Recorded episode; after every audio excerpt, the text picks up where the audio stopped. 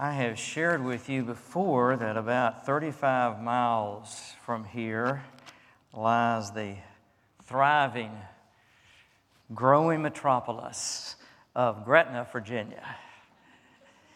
And when I was a boy growing up, I grew up in the city of Richmond, but when I was uh, a, kid, we made frequent trips to what I call the country, which was Gretna. My aunt uncle owned a, a big farm out from Gretna, the Norcott family.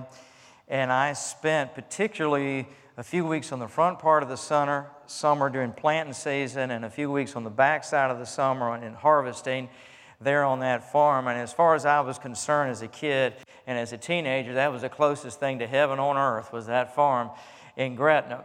Now, that farm had a whole bunch of different fields. The field in front of it had uh, soybean growing on it one year and then wheat the opposite year. The back field was tobacco.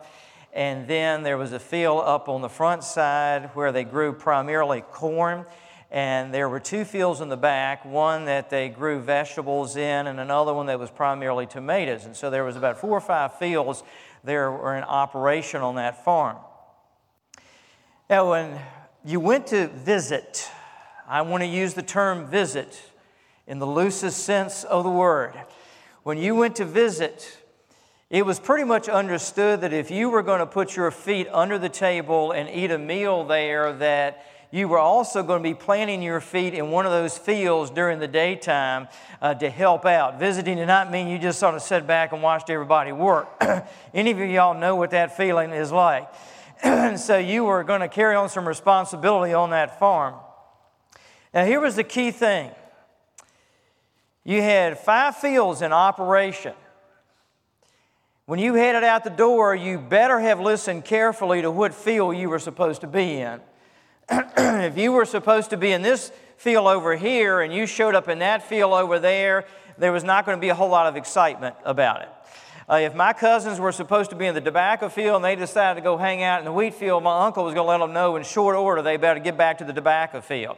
So you had to make sure you were in the right field. Now, the field that you went to also determined what kind of tools you took into the field whether you needed to have a plow, whether you needed to have a hoe, whether you needed to have a, a you know, pitchfork, whether you needed to have, be working in combination uh, with a tractor, whatever. But the field you went into had to do with what kind of tool you took or what kind of farm equipment you worked with. The field that you went to also determined what kind of plants you were going to be dealing with. Was it tobacco? Was it wheat? Et cetera, et cetera. And it also determined who were you going to be working with when you got in that field, whether it was going to be my uncle or my cousins, etc. Now, if you went out there and you didn't listen carefully, you'd end up in the wrong field with the wrong tools, doing the wrong thing with the wrong crop, and just end up in a big mess. And for a lot of us, isn't that the way we start to go about the will of God? We're not really sure what field we're supposed to be in. We're not really sure what tools we're supposed to be using. We're not sure what people we're supposed to be working with. We're not sure sometimes what kind of crop we're hoping for. We're not sure who we're supposed to be hanging out with and, and working with. And for the next few weeks, we're going to be unpacking the 12th chapter of the book of Romans because the 12th chapter of the book of Romans is all about discerning the will of God. How do we know what field we're supposed to be in in life? How do we know what kind of tools, what kind of spiritual gifts and abilities God has placed in our lives? How do we know that we're in the right field doing the right thing? How do we discern the will of God? So, if you will turn with me to the book of Romans, Romans chapter 12, and as you turn there, let's let me give you the background to where we're going to be looking at in this chapter. The book of Romans is written to the Christians who were living at Rome. Rome, at the time that the Apostle Paul wrote this, literally ruled the known world of its day. And the city of Rome was the absolute center of the Roman Empire. Emperor lived there, the Roman legions were based out of Rome, everything that happened in the empire emanated from Rome. And Christians were serving at all levels of the Roman government. And so Paul is writing to Christians who are in a very important place, living in the city of Rome, serving in the various levels of the Roman government. Now, the letter that he writes to them is different from most of the other letters that he writes. The first 11 chapters are heavy duty doctrine.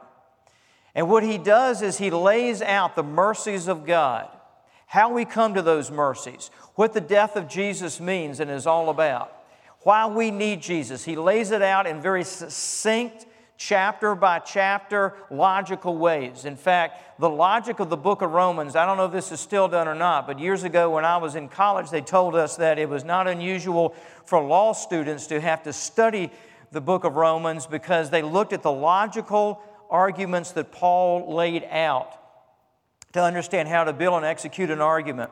And so he lays out the mercies of God in the first 11 chapters of the book of Romans. In chapter 12, he begins to take what he's built on and move into the practical application to our lives. How do we take the mercies of God and begin to live those mercies out as we have experienced them. Romans chapter 12, we're going to look at verses 1 and 2 today. I appeal to you, therefore, brothers, by the mercies of God, to present your bodies as a living sacrifice, holy and acceptable to God, which is your spiritual worship. Do not be conformed to this world, but be transformed by the renewal of your mind, that by testing, you may discern what is the will of God, what is good, what is acceptable, and what is perfect. Now, my sermon outline is contained in your bulletin and invite you, if you would, to follow along. Now, if we're going to discern the will of God, if we're going to understand where God wants us to be and what God wants us to do, notice what Paul says we've got to do in order to know what is the good, acceptable, and perfect will of God. Notice where he starts. He says, Give your body to Jesus. Now, that's not where most of us would anticipate understanding God's will would start, that we got to give our body to Jesus. But Paul says if you want to know the good, acceptable, and perfect will of God, then the first thing he says there is present your body as a living sacrifice to the Lord. Now, notice how he begins that in verse 1. He says, I want you to do this on the basis of the mercies of God because of the mercies of God. In other words, because Jesus loved you, died for you, rose again for you, is coming again for you, is empowered you by the Holy Spirit. When you take a look at all that He has done for you, an inventory of what He has done, is doing, and is going to do, then on the basis of that, because of that, present your body to the Lord. Now, He's not asking us to do anything with our bodies that Jesus didn't do Himself. He left heaven, took on a human body, came to this earth, and He presented His body in service and ministry for three and a half years. And then when He went to the cross, He presented His body to the Lord as a sacrifice for us on the cross and then presented his body for the resurrection power of God to literally explode in it and through it and rose again from the dead. So, what he's asking us to do, Jesus has already done himself. The Bible says we are bought with a price, therefore, glorify God in your body. Jesus died for your soul, but he also died for your body. He died for all of us. Now, this is where we get messed up with this whole business about what to do with our bodies with the Lord. We are very influenced in Western culture and in the church by Greek thought. That is wonderfully unbiblical, but nonetheless, it has made a tremendous impact on us. Because the Greeks had several ways of dealing with this body thing. First thing the Greeks would do is that in their thinking and philosophies, they would divide the body and the soul like the two had absolutely nothing to do with each other. And they considered the body to be earthly and germane to this earth and to have no value, etc. So it didn't really matter what you did with your body. Your body had so little worth that God could care less what you did with your body. It was all about the spirit. So they put all the emphasis on the spirit part of man and just sort of blew the whole body thing off. Platonic thought said the body just has no value. They were careful to separate the heart from the Spirit, and all that mattered to the Greeks was what was going on with your heart or your spirit. Now, before we're too hard on the Greeks, we do the same thing. When we give invitations at the end of the service, what do we say to people? Come give your heart to Jesus. Ask Jesus to come into your heart. We don't ever say anything about the body. We just drag that along with you. Don't look too good anyway, all right? That's, that's Greek thought. But that's not Bible thought. That's not God thought. I don't just bring my heart down the aisle, I bring my body down the aisle. Look, my heart's got, my spirit's got to be in something when it comes down the aisle. And so I'm giving all that I am to Jesus. And what Paul is saying here is present your body to the Lord. The body is the instrument of the soul. The soul has got to act out. And how does it act out? How does it live out? It lives out through our bodies. We can't separate one from the other, they go together. 2 Corinthians 5:10 says, "We will all appear before the judgment seat of Christ to receive what we have done in our bodies."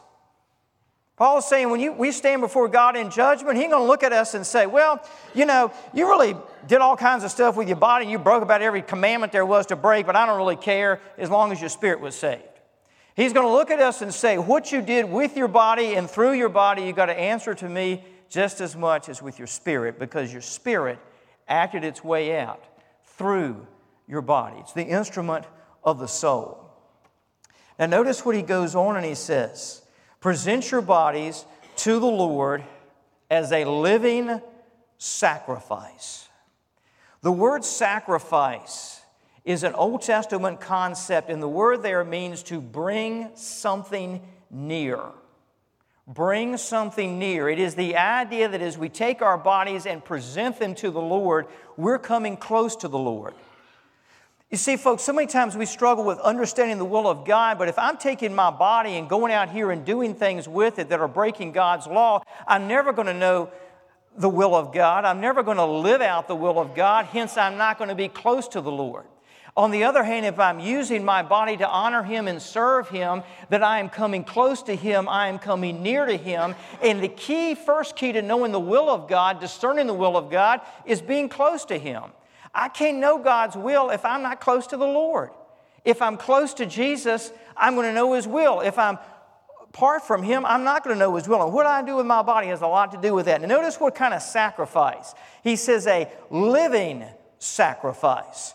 Now, that was almost like a contradiction in terms because in those days, sacrifice was always associated with you take an animal, you slay the animal, you put it on the altar, so the sacrifices are all dead. And he's saying here, I want you to present a living sacrifice.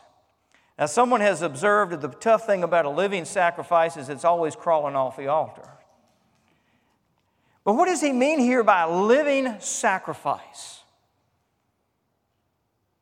I think the first thing he's saying to us is this living carries the idea of energy. If you're alive, you got energy. And if you're dead, you don't have any energy. I mean, most of us do not go to a funeral home and look at a body in a casket and expect them to, you know, hop out of there and start dancing around the place. If they do, we're getting out of there as fast as we can. We don't anticipate energy from death, but when we look at life, one of the key characteristics of life is energy. And what Paul is saying, I think, here is take the energy that you've got in your life and present that to the Lord. Put that at His disposal. God, the energy that you've given me to live, I want to use that to your glory. I want to be used of you. I want my energy, God, to walk, to talk, to speak, to engage people in conversation. Lord, I want to use that energy that you give me. I want you to energize me so that that energy can be used, Lord, to reach people for you. Do you realize how much we give our boredom to Jesus? and our laziness to Jesus and our I'm just going to sort of be laid back, sit and watch life go by to Jesus. I mean, we come to church on Sunday morning and, and we sit in the pew and our minds wonder we're giving our boredom to Jesus. When we just sort of sit back and watch God do stuff, we're, we're just sort of giving that laid back disconnectedness to Jesus. A living sacrifice says, Lord, I want the energy in me to be connected to you so that it's being used for your glory. One of the reasons that we're trying to develop as many mission opportunities as we can and send teams out all over the place is a way for us to take our energy and use our energy for His glory. Let me share something with you. If you get in the will of God and you move with God in His will, the one thing you will not be is bored. There will be days that you will want to be bored. There will be times you will ask God, could He sort of slow things down and make things a little bored? But believe me, walking and working and moving with the will of God is not boring. It is exciting, it is challenging, it is intimidating sometimes, it is scary, but the one thing it isn't is boring. Living sacrifice. Now, how do I stay at that place of being a living sacrifice? Let me give you one word praise. Praise. If you will develop in your life a discipline of praising Him, not just on Sunday morning, what we just did in here in praise through song is a catalyst for what you do all week long. It's praising Him all the time, disciplining yourself to praise Him, to bless His name, to use the book of Psalms, if you will, as your uh, hymnal, your praise guide during the week, but to praise Him and worship Him. Let me say this to you. You see, the reason the devil wants to get us into a complaining spirit is because complaining and fussing and moaning and groaning, etc., gets us away from the Lord and gets us away from discerning His will. If you're living with an attitude of praise, He'll get you in touch with His presence and with His will. Praise is how we stay a living sacrifice. Now, notice where He takes us next in this passage. He says, I want you to present your body as a living sacrifice. Verse 1, he says, holy. That means separated to the Lord. Now, how do we present our bodies as holy to the Lord? I'm going to give you four ideas here. I want you to follow with me and write them down. And, folks, some of you need to listen to this carefully because God's going to give you some liberation as you do this. Number one, don't abuse your body. When we take substances into our bodies that harm us, we're abusing the body. Number two, hating and rejecting our bodies. Some of you, if you're really honest, when you look in the mirror, you hate what you see because it doesn't measure up to whatever standards you think it should measure up to. You're not, you know, good looking enough, or you're too overweight, or you're too skinny, or you do this, or you do that, et cetera, et cetera, et cetera. You think you're ugly, whatever happens to come along. So you just hate your body. And our culture teaches us basically to hate our bodies because our bodies don't measure up to whatever Hollywood says they're supposed to measure up to. You may have grown up in a home environment where your body was compared to somebody else's body, and because it didn't measure up, you learned to hate your body and despise your body. It's hard for me to present my body to the Lord if I hate it. Now, none of us had any choice in getting the body that you got, all right? The Lord did not give any of us an opportunity to vote on our bodies before we were born. That was the parents' issue. And we got the genetics and we're stuck with them. So, what do we do? We can either sit over here and be miserable and hate our bodies, or we can say, Lord, for whatever reasons, and reasons sometimes I don't understand, you've given me this body. I've shared with you our son, who is a 23, is dyslexic. We discovered he was dyslexic uh, when he was in elementary school. And that was a tough thing for us to come into to grips with because, you know, that, that was a learning disability for him. What we have learned in watching his life is how God has used the dyslexia to help him co- to connect with other people who have learning disabilities. And that has brought opportunities for him to minister to other people and to be used of the Lord, etc. And he just sat around and hated himself because he struggled with reading because he was dyslexic. He would never have found the will of God in that. So hating your body, the limitations of it, etc., doesn't get us there. Accept what God gave you. Number three, accept what the Lord gave you and His idea of how He gave it to you, not in how your body has been treated. This is what I mean by that. There may be some people listening to me that your body was abused at some point in your life. And the abuse that you endured taught you a lesson that your body was no good but to be used and abused and taken advantage of by somebody else. And that will cause you to despise yourself and to say, I have no value because I've been treated like I have no value. And what I want to say to you this morning is the way a victimizer viewed your body is not how God views your body. You endured a lie. The truth is, your body is what God gave you and what God created you. And as someone said, God doesn't create junk. Your body is every bit as much the result of the creative genius and intelligence of God as anybody else. It's just that somebody chose not to recognize that. Learn to live in the liberating truth of what God says about you, not what an abuser by their action said about you. Now, the fourth is the exact opposite, and that is we can't present our bodies to God if we're worshiping our bodies instead of Him. Now, there are some dear people who think that they are God's gift to creation. And when they step out the door every day, the world is just waiting to see them and experience them, and they got a body that just blows everybody else's away. And if I'm looking in the mirror and worshiping what I'm seeing, then I can't present it to the Lord. Because how can I worship God if I'm worshiping myself? And so, what I've got to say at that point is, Lord, thank you for what you gave me. Thank you that it looks so great. But, Jesus, this belongs to you to be used for your honor and for your glory. He says, acceptable to God, verse 1, that which pleases the Lord. Now, notice what he says next. He says, it's your spiritual act of worship. Did you catch that? Your spiritual act of worship. When we talk about worship, we usually talk about singing. We don't talk about presenting our bodies to the Lord 24 7. You see, what we tend to focus on in worship is what I call the easy part of worship. It's a lot easier for me to sing than it is to take this and present it to Jesus seven days a week. But he's saying, What I want you to do is take your body and, as an act of worship, present it to the Lord. Now, notice verse 2. He says, I want Jesus to transform your mind. He says, Do not be conformed to this world, but be transformed by the renewing of your mind. J.B. Phillips, in translating this, says, and I love this don't let the world squeeze you into its mold. Don't let the world squeeze you into its mold.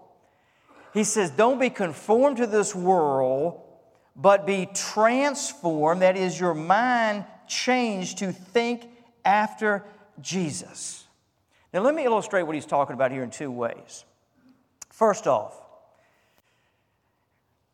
some of you that I'm talking to, particularly if you are probably 30 years of age or younger, have an iPhone and your iPhone has got some kind of gaming system on it or multiple gaming systems on it. And you probably hear from your parents all the time about I wish you would get off your phone and talk to us and listen to us. And I don't know why you stare into that screen all the time. And some of you parents are looking at me right now like, yeah, I say that to my kid all of the time. And some of you, it's even older than that because some of you that hear about getting off your phone because you're on your gaming system, you're hearing that from the person that you share holy matrimony with uh, that are doing that. All right. And I just went from uh, preaching into meddling, okay? And I won't go any farther. Your gaming system on that phone is determined by the gaming systems that you bought and put in there. The apps that you've got on there are the apps that you bought and put on there. When it says here, don't be conformed to this world, but be transformed by the renewal of your mind, what he's saying is let Jesus put the gaming system into your life. Let Jesus decide the apps that he wants to put into your life. Now, let me use a farming illustration. Go back to that farm. When I went out in the field, where with my cousins, those fields always had rows in them. I had to make sure I didn't get in the right field. I had to make sure I got to the right row. Nine times out of ten, when I went out there, they gave me a hoe to work with, and they said, I want you to hoe in this part of the field beside your cousin on this row. When he says here, don't be conformed to this world, but be transformed by the renewing of your mind, using a farming idea, he was trying to say is make sure that you're hoeing on the same row that Jesus is. Make sure you are hoeing on the same row that Jesus is. Because if you're not, that's when we start getting away from Him. Now, let me tell you what happens when you hoe on the same row where Jesus is. When I get out there with my cousin, the first thing was I was in the right field, on the right row, doing the right thing. Second, my cousin that I was working with set the pace. So I was working at his pace. The reason some of us are burning out in life is we're working on somebody else's pace other than Jesus. If you work at Jesus' pace, he will not burn you out. When I got out there, I was working with the right crop at the right place. He gets you in the right place, doing the right thing to His glory. But let me tell you the, the best thing about being on the right row with Jesus is the fellowship and the friendship you have with Him. When I look back on those days, I really can't even remember the crops we were working, but I do remember having a lot of fun hanging out with my cousins and my aunt, my uncle, and particularly my grandmother. I can still remember being back one night with a cousin and a grandmother planting tomato plants. And what I remember about that was just the fun we had, laughing and talking. I don't know if y'all ever had, those of you who have a farming background can remember this or not, but when you come in from a long day and you've had fun out there working in it, I don't care how hot it's been or how tough it's been, we just sort of took the top off of all of it was just hanging out with your relatives and having fun with them. And when I hear people that grew up in that context, they talk about all the fun they used to have together. And what Jesus is trying to say to us here when he says, be transformed, he's saying, hang out with me on my road. We're going to do this together. We're going to make memories together. We're going to enjoy this together. It's about being with Jesus. Now, how does that happen to us? The Holy Spirit of God and the Word of God. I'm going to give you some practical applications here. Number one, get a verse of Scripture and hang out in that verse, meditate on it, run it over in your mind, discuss it with other people, do it all day, do it for a full week, etc. But find a verse and live in that verse, saturate your mind in that verse, let that verse just come all over you and stay in it. Wallow in it like an old pig likes to wallow in a mud pond. Just get in that word and stay in that word and let it saturate your mind, let it saturate your heart, and in so doing, you're going to get on the same road with Jesus. Take the word of God and discuss it with other believers. Their insight, your insight, y'all together praying over it, going through it together. And then live out the obedience. And, folks, I can't stress that enough. If you want to go through a transformation process, when God tells you to do something, you got to do it. We just sit about and say, I'm going to just pray about it, I'm going to talk about it, I'm going to think about it, but I'm not going to do it. The transformation is never going to happen. The transformation happens when we step out in obedience. Some of you uh, in here will know the name of Margie Altice. When I was pastor of Red Lane Baptist Church in Powhatan County. Margie was a member of our church. Margie, in those years, was a senior adult.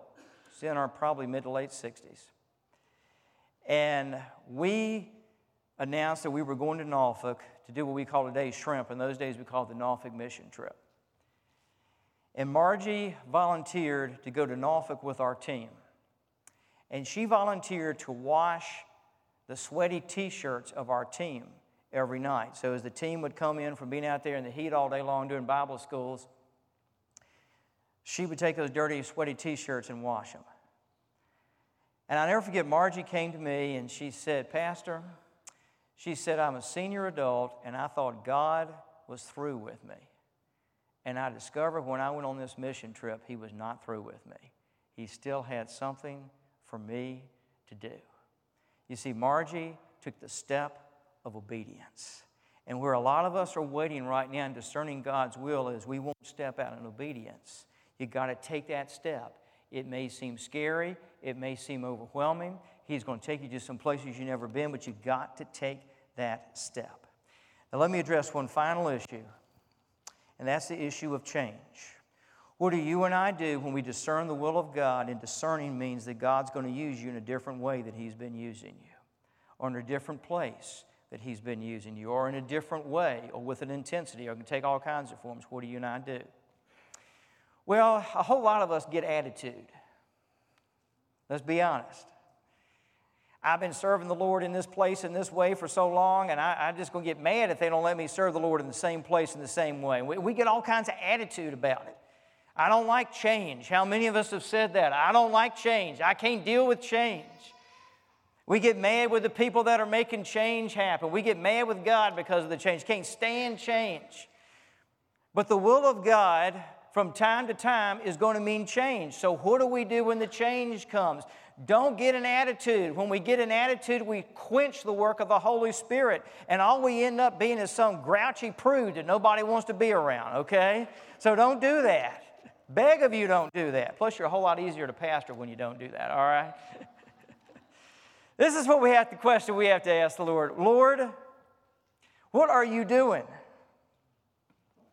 And how can I join you in it? What are you doing and how can I join you in it? What are you up to? And how can I be a part of it? Not, Lord, I got to keep being used in the same way or I'm just going to have a meltdown. But Jesus, if you're doing something different, if you're mixing it up, then you got the right to do that and I want to enjoin you in that. Now, let's be honest, the main reason we hate change is because we feel so inadequate when we see the change. It creates all kinds of fear in us. Live in this verse. I can do all things through Christ who strengthens me. I can step into this new place in life because I can do all things through Christ who strengthens me. I can step away from whatever God's calling me to step away from because I can do all things through Christ who strengthens me. I can step into this new place in this new way with these new people in this new ministry area because I can do all things through Christ who strengthens me. I can transition in life even though I don't want to because I can do all things through Christ who strengthens me. Let's pray.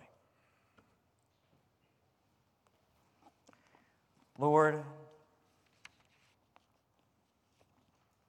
teach us the truth, not just intellectually, but through experience, that we can do all things through Christ who strengthens us.